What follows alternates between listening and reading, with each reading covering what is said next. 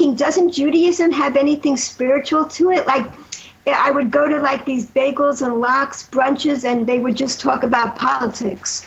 And again, it just wasn't what my soul was craving.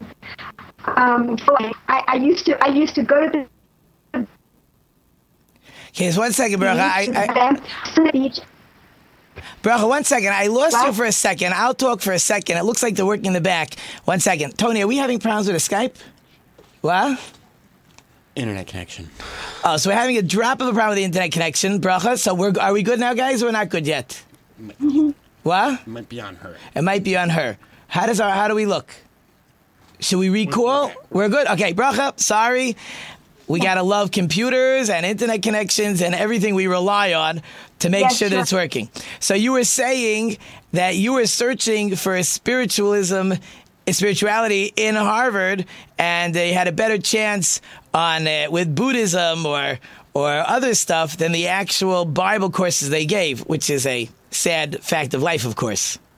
Right, and I was searching, and I, I remember I was on the beach with a with a boy, my boyfriend that time who was Catholic, and I was I had gotten this book from the library because he was more interested in Judaism than I was in a way. He was trying to study about Judaism, so we had this book called Hasidic Tales, and I was reading them, and I, I incorporated some of these Hasidic tales into my memoir it, because it's interesting um, the juxtaposition with what I was doing with my life at the time, and I was reading these Hasidic tales, which which really drew me and made me think there must be something spiritual to Judaism too. Although I haven't encountered it, I didn't know any Orthodox Jews or anything like that. So but I, I felt from these Hasidic tales that I was reading that there must be something to Judaism more than meets the eye, you know, more than what I saw about it, which was about bagels and lox or political discussions. And so I always had some hope, but, you know, I, I hadn't found it yet. And so um, after graduating from Harvard, I went to medical school. By that time, I had developed eating disorders. And um, later on, actually in my memoir, which is um, it's really a case study of my life of how you see the, the development of the eating disorders, and then you see how I was healed from them.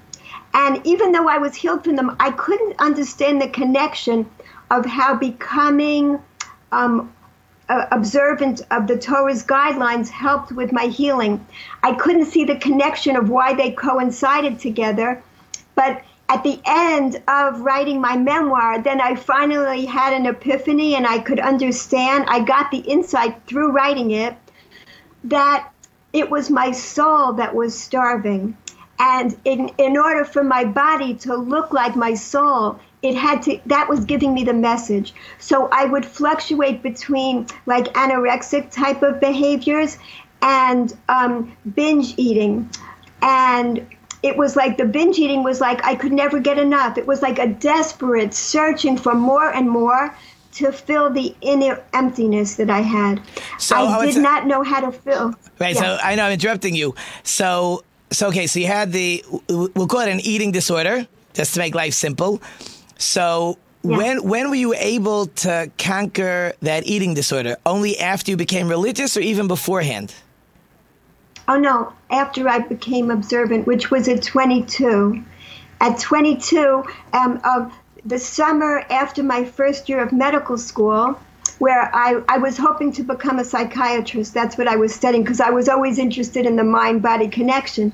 So um, I went to Israel that summer and I um, studied a little bit at Neve, uh, Neve Yerushalayim. It's like a seminary for late beginners. That's what it was. And then also at Or Sameach, they had a women's division at that time, which later combined with Neve Yerushalayim. So I moved. I, I moved out of the dorms of Hadassah after one week of being there as a volunteer, and I moved into Or where I began to study Torah at a depth that I never knew existed. And it was so thrilling to me. I, I remember like half the words were in Hebrew, and I didn't really understand what they were saying in some of the classes.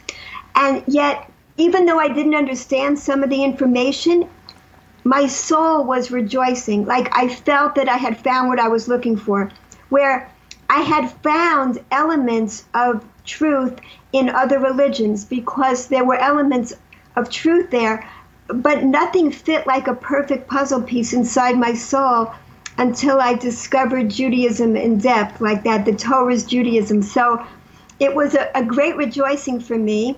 And um, that's that's how I began to study and just and so the the eating disorders um, just gradually went away. I, I not not that very minute, but over the months, I would say within the course of a year's time, that I began studying and integrating um, the wisdom and the spiritual nourishment that I needed into my soul. So once we're on this topic, we'll, we'll might as well keep going.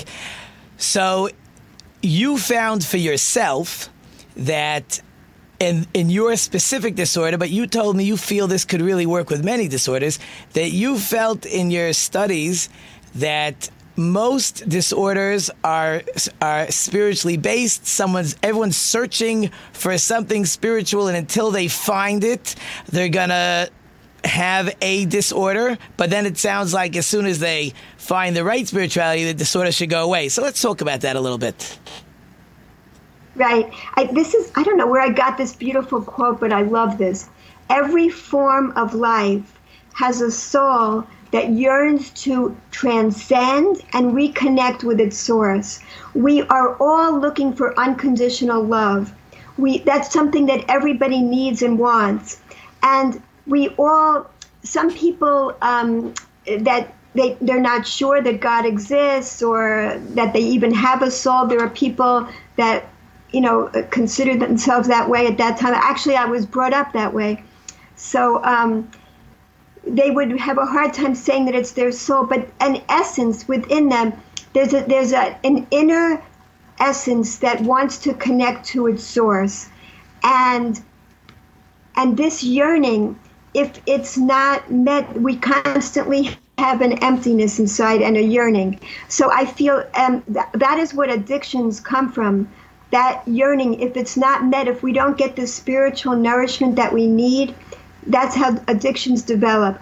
And also, and addictions develop to cover up a pain, a pain that a person is feeling, because addictions provide a temporary comfort and a temporary pleasure. And, and that's why they last and they help with coping. Um, they can be very dangerous for the person, but they provide immediate pleasure. So um, addictions are very widespread, and actually, the more we get away from nourishing our our souls, the more addictions become prevalent. Um, so, and yeah. So you mean so the doctors, so all the psychologists that have all their pain medications and and Prozacs and who knows what, but really, in your opinion, if the if the doctors understood that it's a, a lack of spirituality, that would really help the person move along instead of all the band aids they stick on them. It would help tremendously. Well, it may not help with everything. Like in my own life, I had a very wonderful childhood, very loving parents. When people don't grow up with that, when they live lives with neglect or abusive parents or tremendous trauma in their childhood, whatever it is, um, they uh, addictions are very common for people like that. But in addition to the addictions, they may have other problems where a therapist could be helpful, and they may need medications. But um, so I'm not saying it's the only thing that's needed, but it is an essential ingredient that helps tremendously with anybody that has an addiction. And even like with the 12 steps it's it's one of the central steps is belief in a higher power. They just say higher power in a generic sense but it, that's a, a recognition that we need a spiritual connection in order to heal from addictions right okay so now that really which we didn't say but really all that is in your book um, called, I have it written here somewhere. What's your book called? That, one second. Sure. Searching for God Yeah. in the Garbage. That's it. And why did you call Yeah. And after you answer this question, then we're going to get to your children's books. Why did you call it Searching for God in the Garbage? Okay, well, it's a metaphor, and it's also, I mean it in a literal sense and in, and in a metaphoric sense, because we really are searching for, and, and also, um, what is God? God is really like the collective soul of the universe. So, so when we connect to our souls, we're connecting to God, and all of us, we have a pure soul within us. No matter, no matter any damage that we've ha- experienced in our lives, no matter what trauma we've been through, there's the trauma can only reach to a certain level and our pure soul remains pure no matter what. So resilience is always possible. It's always possible to heal because we can always still reconnect to that pure part of us. So, um, and on top of that pure soul can be layers and layers of garbage. And that's the thing. We have to reconnect to that part in us and help it shine again the way it's meant to in this world. Sometimes we have to go through layers and layers of garbage in order to reach that soul. But it doesn't even have to take years to do that. You know, um, certain actions that we do can get right to the source, and so that we can re- reconnect to our souls. Um, one of the things I say to people that have a problem with overeating is to try to get in the habit of asking themselves when they're in the midst of overeating, is it my body that is hungry or my soul? Because right away, the answer will become evident. And when the answer becomes evident that the person is just eating and eating and eating to fill that inner emptiness, and there's no end to it, um, then they can start thinking, what could I do to fill my soul?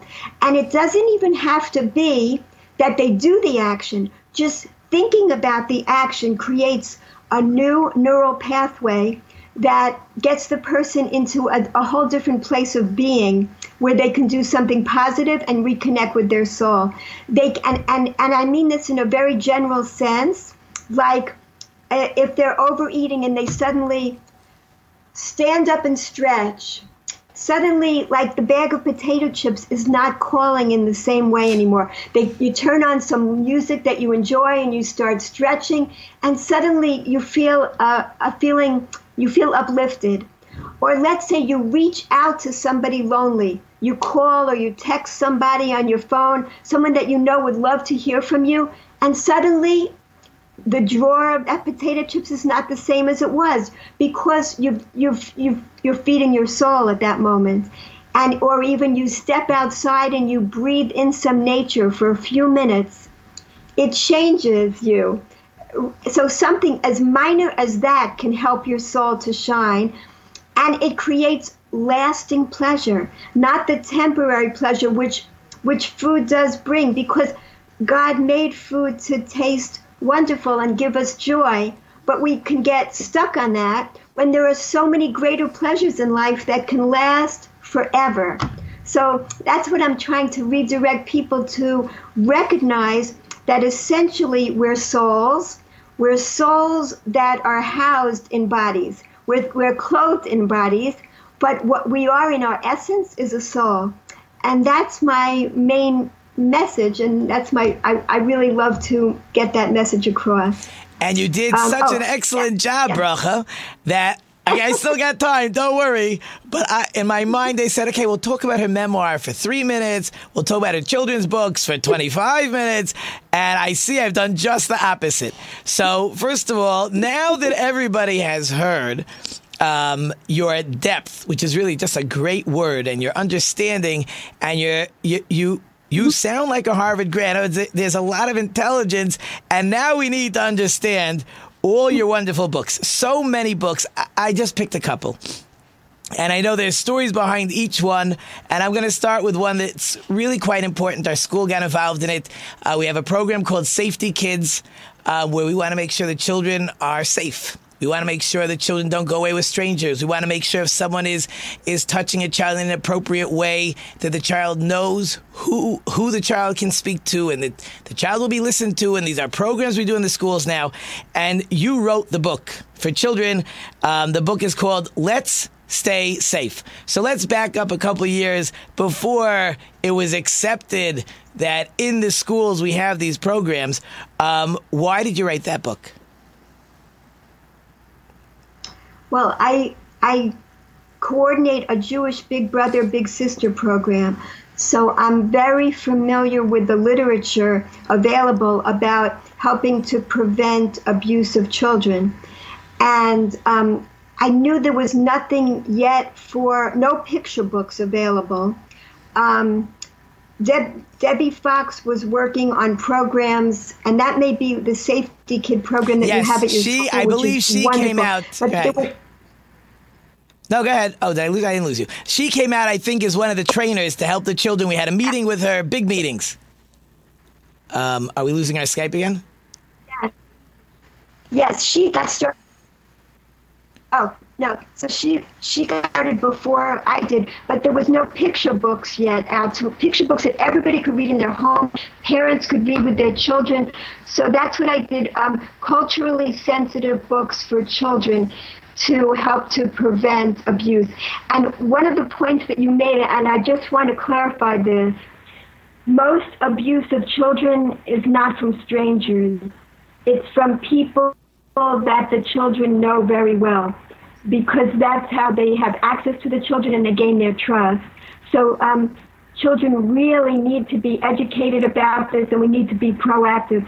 And I think that since these books have come out, and with Debbie's wonderful programs, there's so much more information out for everybody to learn about this. And thank God, the more knowledge we have, um, it prevents it prevents them from being successful, the perpetrators. So we, we have to keep spreading the knowledge. It's super important.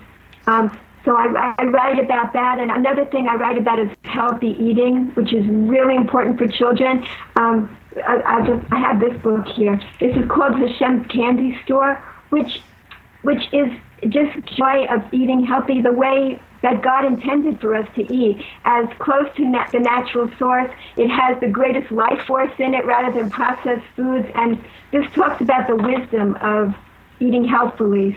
So, um, and, and and the book you mentioned, Let's Appreciate Everyone. Yeah, I have that right here too.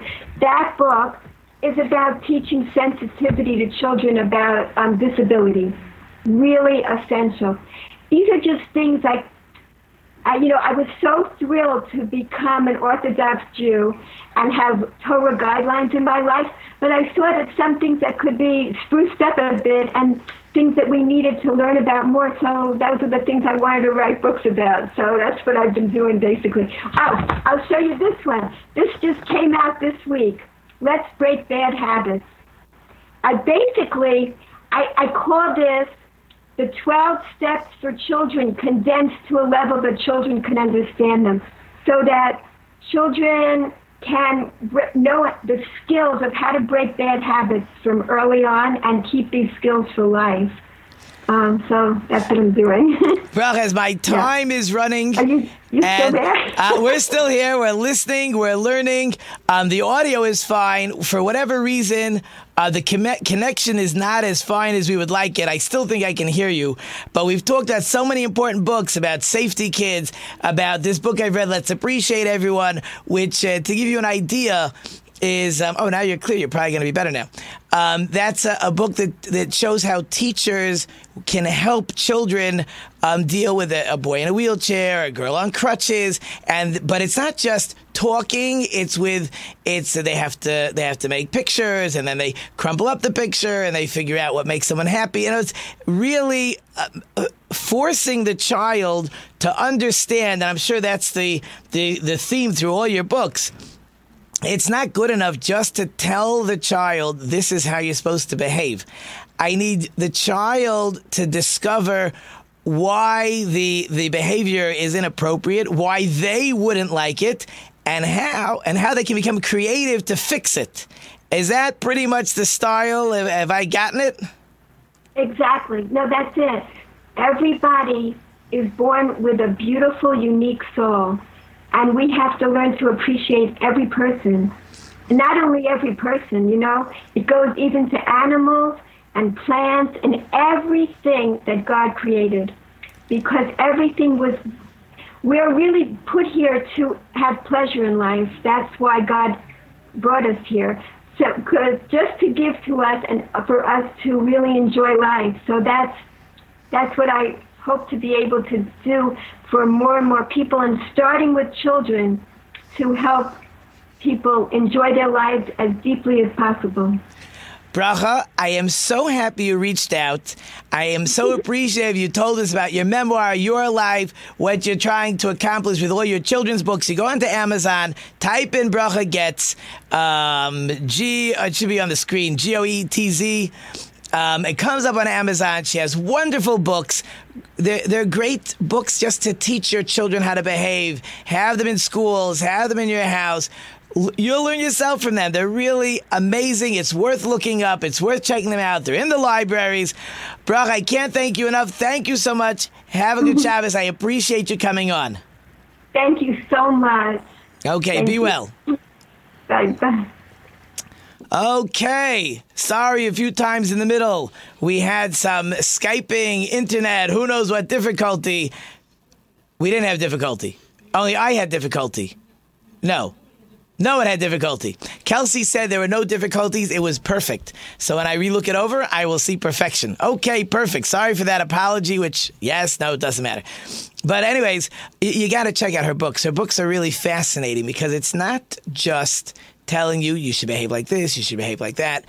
It's watching the teacher recognize children were not uh, taking care of a boy in a wheelchair. So he goes through a whole thing. What are you good with? What are you not so good with? Let's draw a smiley face. So now there's something you're not good at, and let's make a fold, and, and people make fun of you and crumple it. And how does your smiley face look? And how do you feel? And you don't feel so good about it. And then the child becomes enlightened. Hello, I'm doing the same thing to that child over there who's in a wheelchair. I'm making fun of that child who has his issue and I got my own issues. So all these are the types of books she writes. They are obviously well written. Um, we didn't have a chance to talk about it, but she told me when we spoke last week that she's a very, very brilliant woman and she takes her brilliance and makes everything very simple. So she understands the complicated and from the complicated, she makes it very simple. Children can understand it, but guess what? Even as adults, when we read some of these things, they come through loud and clear. Do I have a minute? I have a minute? I have a minute. if my voice will still work. So let's uh, get a little bit back into the Torah portion this week. In my just to give us a, an opening uh, salvo, so we have kosher animals. So um, most people are familiar that the that a kosher animal needs split hooves and it needs to chew its cud. So you're talking cows and sheep and goats and and uh, deer and probably giraffe and uh, ibex, all those kinds of uh, of animals, whether farm animals or domesticated animals. So the first thing to keep in mind, we're going to spend more time about this when we come back from the break, and that is it's like two witnesses in the Torah. Uh, two witnesses is considered the most believable. So therefore, the Torah creates for its kosher animals two witnesses. One sign is not good enough to tell me an animal is kosher. I must have two signs. And here comes my music. So we're going to be back. We're going to talk kosher animals. We got our letter of the week. We got some stories to talk about. So you're listening to Rabbi Tzvi and Let's Talk Torah. And we'll be right back. I'll tell you what happened. We're at C2E2 with the legendary Chris Claremont. Greetings, my fellow geeks. My name is Jordan Trevelyan, and this is Get It to the Geeks. We are here with David Yost, the original Blue Power Ranger. Nobody promised you when you bought the thing on PS4 that you could play it on Switch. But your, your excuse is garbage. I'm gonna pull out my crossbow. All right, sweet chainmail armor. Let's see what you got.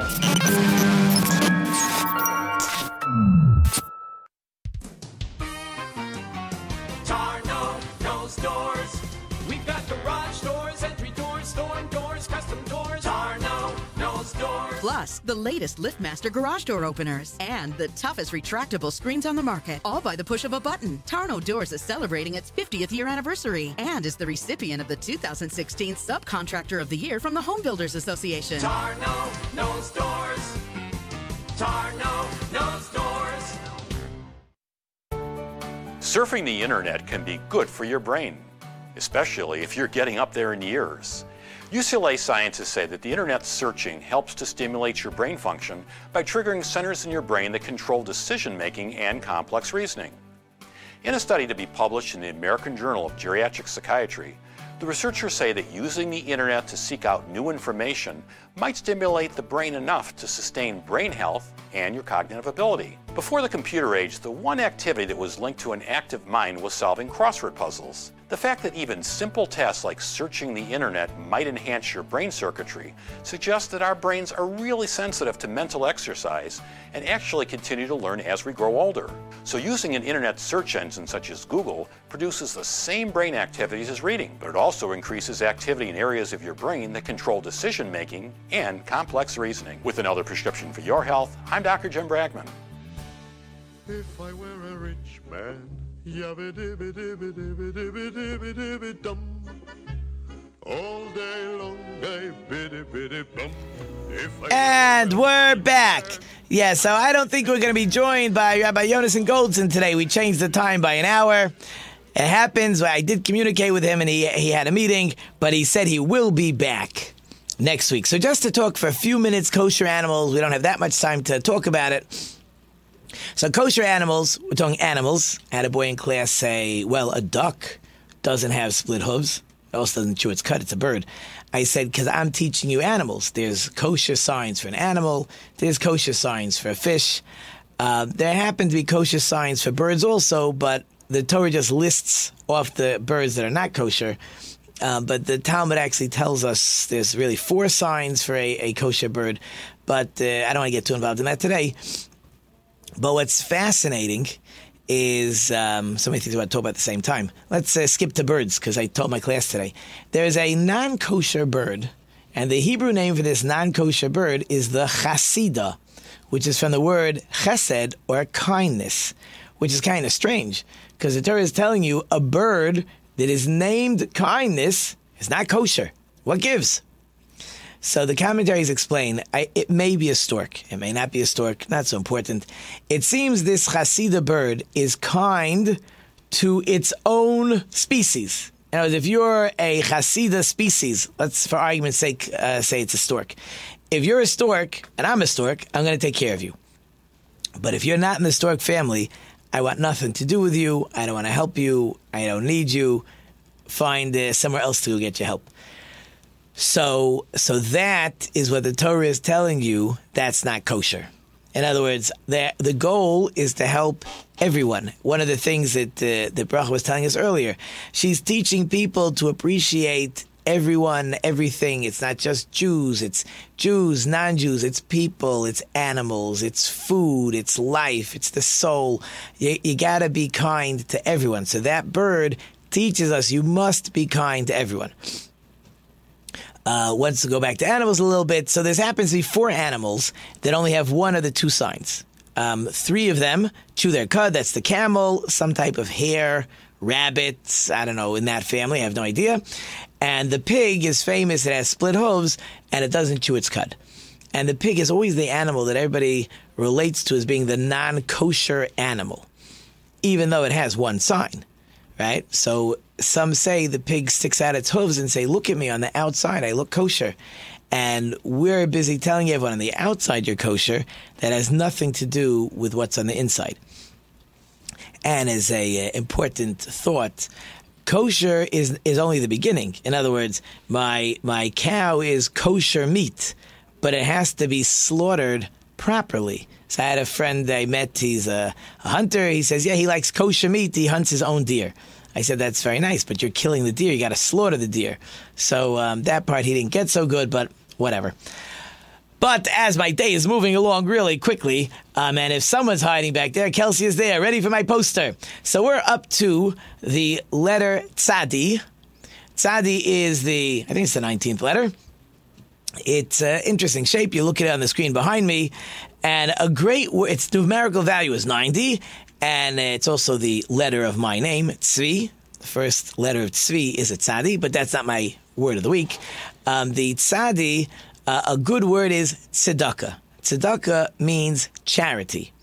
And uh, I just thought it'd be good, you know, right after Purim, And there's something that happens in our neighborhoods. It happens in New York, happens in New Jersey. It is un Chicago and Jewish communities all over. It is unbelievable. What happens is that children, teenagers run around collecting money for whatever. They're collecting money for their school, collecting money for poor people, collecting money for for organizations, and they raise the, the uh, hundreds of thousands of dollars is a small number. These people raise unbelievable amounts because on the Purim holiday, the the rabbi said you have to be very open and very giving, and people give. They give unbelievable amounts, and the children are running around collecting this charity. They feel good.